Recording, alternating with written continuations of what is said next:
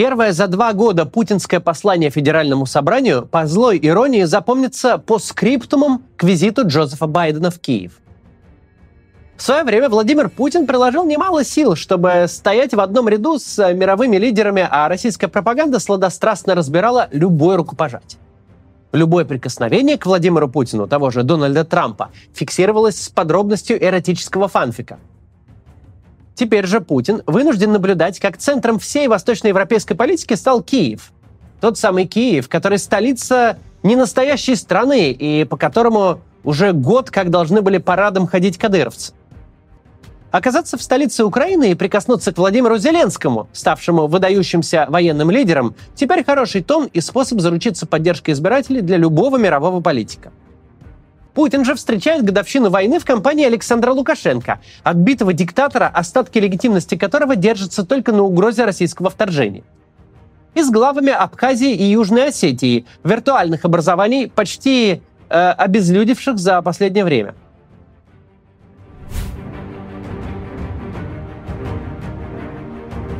Конечно, визит Байдена – шаг символический. В мире современных коммуникаций любая встреча мировых лидеров – это политический жест. Ведь сегодня любые вопросы решаются, не выходя из кабинета. Но символизм этой встречи сложно переоценить.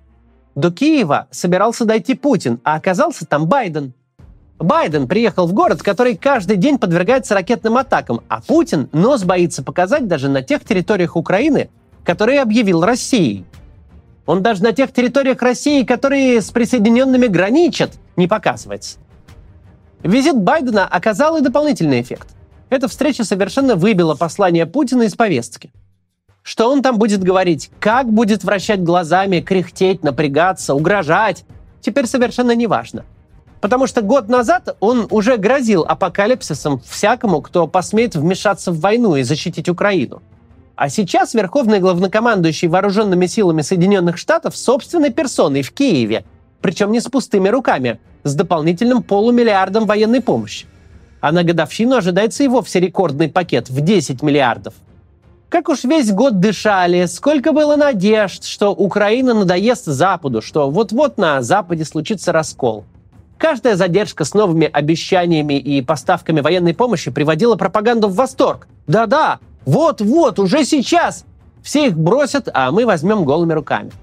Теперь Путин будет стоять перед выводком собственной бюрократии, которая получила все на свете удовольствия, арест счетов и недвижимости, запрет на выезд к своим запасным аэродромам, перед чиновниками, чье будущее теперь настолько же непредсказуемо, насколько печальна обстановка на фронте. А там все плохо и безысходно. Украинские войска не только не сдали позиции, но умудрились даже подвинуть российские, что в Бахмуте, что под Угледаром. Да и внешняя обстановка как нельзя ясно дает понять, никто там не остановится, поставок не станет меньше, а Украина продолжит воевать и освобождать свои территории. То ощущение безысходности, о котором мы недавно говорили, таким визитом, конечно, усугубляется до предела. Если президент Соединенных Штатов, самый охраняемый мировой политик, у которого всегда под рукой спецсвязь для активации стратегического ядерного оружия, в феврале 2023 оказывается в городе, который вы планировали захватить еще в феврале 2022, это значит, что никакой победы даже приблизительно у вас не будет. Сейчас обсудим реакцию Z-общественности на визит и подумаем о том, что же Путин скажет сегодня в послании. Сначала небольшая реклама. Посмотрите, пожалуйста, не перематывайте. Это позволяет нашей редакции существовать. За прошедший год мы научились жить в состоянии неопределенности. В новой реальности невозможно строить планы дальше, чем на пару недель вперед, потому что никогда не знаешь, как повернется ситуация. Это состояние утомляет. Как в таких условиях строить карьеру или отношения? Как принимать важные решения о переезде или о том, чтобы завести ребенка? Ведь жизнь нельзя отложить на потом. В такие моменты я обычно советую обсудить свое состояние и желание с психологом. Он поможет вам найти внутреннюю опору и поможет принять собственное и оптимальное для вас решение. А найти проверенного психолога, который будет отвечать именно вашему запросу, вы сможете с помощью сервиса по подбору психологов Alter. Alter работает с 2017 года и является резидентом Сколково основательница сервиса, практикующий психолог Ольга Китаина, которая выступает на TED и других мировых площадках, рассказывая о проблемах психотерапии в России. Задача сервиса – сделать терапию доступной каждому. С помощью уникального алгоритма Alter очень легко найти подходящего вам специалиста, как для онлайн, так и для офлайн консультаций. Стоимость сессии начинается от 1500 рублей и зависит от опыта психолога. Цены в Альтер фиксированы в течение года. Не будет такого, что вы начали ходить к психотерапевту и стоимость сессии вдруг изменится. Все психологи Альтер прошли строгий отбор. У каждого есть высшее профильное образование, опыт личной терапии, пройденные супервизии. Так что при выборе психолога вы можете довериться собственным ощущениям, с кем лично вам будет комфортно. Также Альтер заботится о вашей безопасности. Все абсолютно анонимно, а психологи соблюдают этический кодекс. Начать терапию легко. Переходите по ссылке в описании и заполняйте анкету.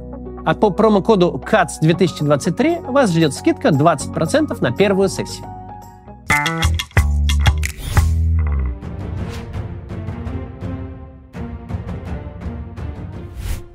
Понятное дело, что Z-общественность, почему-то называющую себя патриотами, от происходящего бомбит до крайней степени.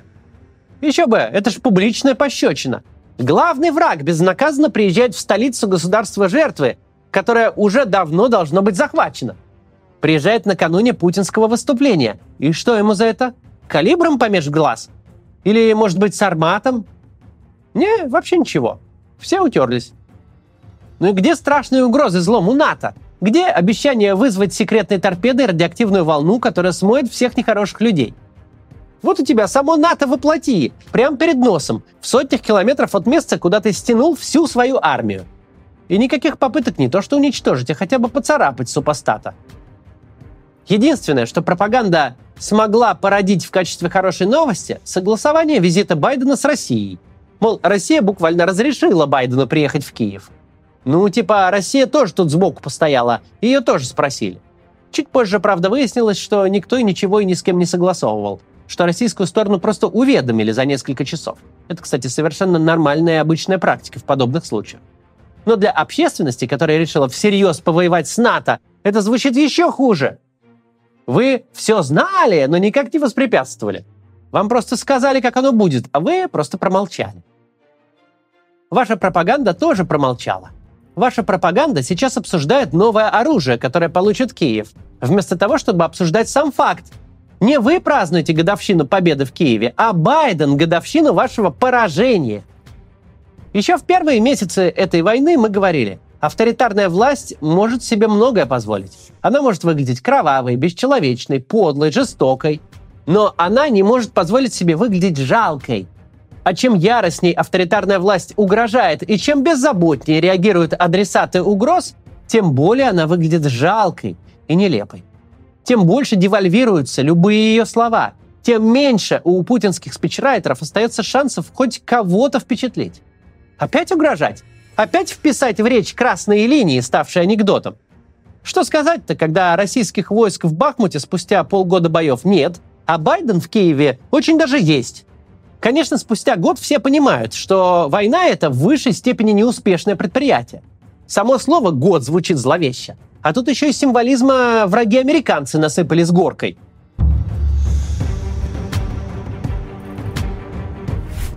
В этом смысле год войны заканчивается очень занятно. С точки зрения западных союзников Украины, они победили. Победили вместе с Украиной. Киев должен был пасть за 96 часов, но не просто выстоял – Украина показала, что хороша и в обороне, и в наступлении.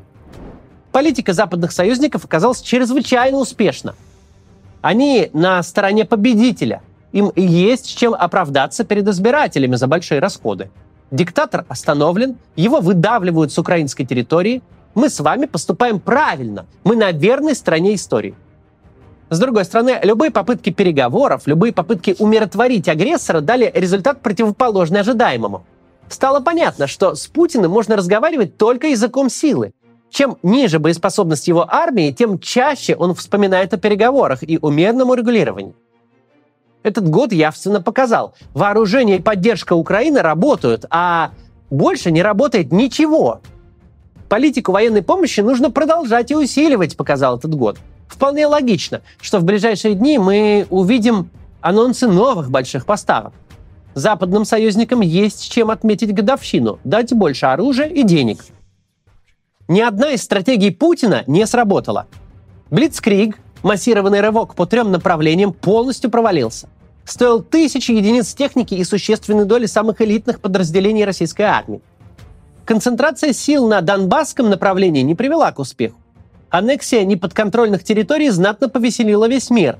Даже собственная пропаганда не смогла отнестись к ней всерьез, не говоря о противниках. Массированные ракетные обстрелы устроили Украине тяжелую зиму, но в военном смысле не дали совсем ничего. А результатом энергетического шантажа стала полная утрата европейского газового рынка. Киев захватывали не получилось. Запад раскалывали, он един как никогда – всех обесточивали и замораживали, что-то никто не замерз и на коленях не приполз.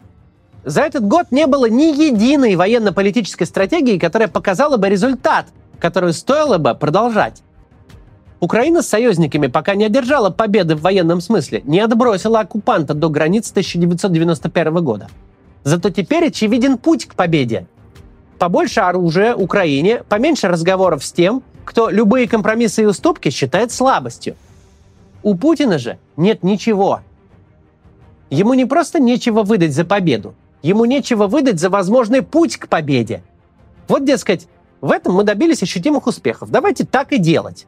Путем таким, видимо, должно было стать то самое масштабное наступление, которое началось во второй половине января. Ладно, спецоперация у нас не получилась, получилась война. Но мы осознали свои ошибки, стали воевать всерьез, мобилизовали кучу народа, бросили их на фронт и ломанулись в атаку где чего-то достигли? Каков вывод? Нам нужно воевать по-сталински, брать очень много людей и бросать их в пекло до тех пор, пока не достигнем чего хотели. Это кроваво и бесчеловечно, зато работает. Но даже это не работает. Народу-то положили знатно. В медиазоне пришлось аж волонтеров искать, чтобы собирать некрологи. Сил редакции не хватало. Вот столько положили. Но где хоть какие-то результаты, которые намекали бы на эффективность метода? Вот была поставка химарсов. Поставили, за пару недель покрошили склады, чем похоронили шансы России на наступление. А здесь? Ну хорошо, сотни тысяч пригнали, сотни людей гибнут каждый день. А на выходе что? Солидар? Максимально непобедная и неторжественная кровавая возня по райцентрам Донецкой области? И где здесь путь? Он в том, что мы раз в год будем захватывать десятитысячный город, и даже внукам нашим не видать даже границ Донбасса?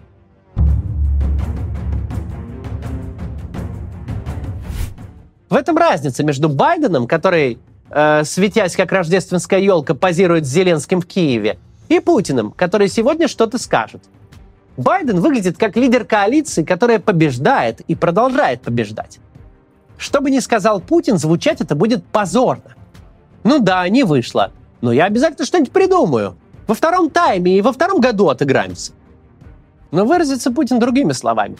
Он скажет, что время показало, принятое решение оказалось единственно верным. Запад сорвал маски и показал свой звериный оскал, но мы выдержали и выстояли. Вот видите, даже экономика сократилась всего-то на пару процентов. Не зря же Росстат внезапно выкатил статистику прямо накануне выступления. Нас душили-душили, но мы выстояли. Видите Абрамса на Тверской? Вот и я не вижу. А это уже почти победа. Москву же отстояли и с голоду не померли. Будет сказано, как 99 и более процентов граждан пребывают в едином порыве борьбы с супостатом до победного конца. Что не выйдет на нашей земле насадить богомерзкие западные ценности. Чего точно не будет, так это объявление результатов и планов. Много оправданий и заверений в неизбежности войны, но никакого образа ее окончания – Войну Путин будет выдавать за коронавирус, за стихийное бедствие, за то, что случилось само собой и совершенно не является продуктом его рук. В любом случае, теперь это не так важно. Мероприятие, призванное как-то всех немножко взбодрить, дать надежду и посеять иллюзию контроля Путина над ситуацией, плотно похоронено эффектом от визита Байдена в Киев и ощущением, что Путину такую войну не выиграть. Оно не произведет даже того минимального терапевтического эффекта, на который рассчитывали безысходность, она и в Африке безысходность. Не прощаемся до завтра. Если по итогам послания будет о чем поговорить, э, может, и выпустим еще сегодня ролик. Но я пока хочу добавить еще кое-что. Сегодня ровно год, как я уехал из России. То, что началось как поездка для съемок серии Второй мировой про битву за Британию, превратилось в самый длительный в моей жизни отъезд из Москвы. До войны я занимался много чем. Вел избирательные кампании, делал некоммерческую организацию, занимался урбанистикой. Сейчас и речи обо всем этом нет. За этот год я из политика превратился в журналиста. И, наверное, это главное, что я могу сейчас делать. Продолжать каждый день выходить с такими роликами. Наша редакция продолжит работать для вас. Адекватная информация о происходящих событиях будет каждый день звучать тут на русском языке от российской команды. А когда придет время, мы вернемся и будем с вами опять заниматься политикой, избирательными кампаниями. И, может быть, у нас получится сделать большую либеральную партию в России.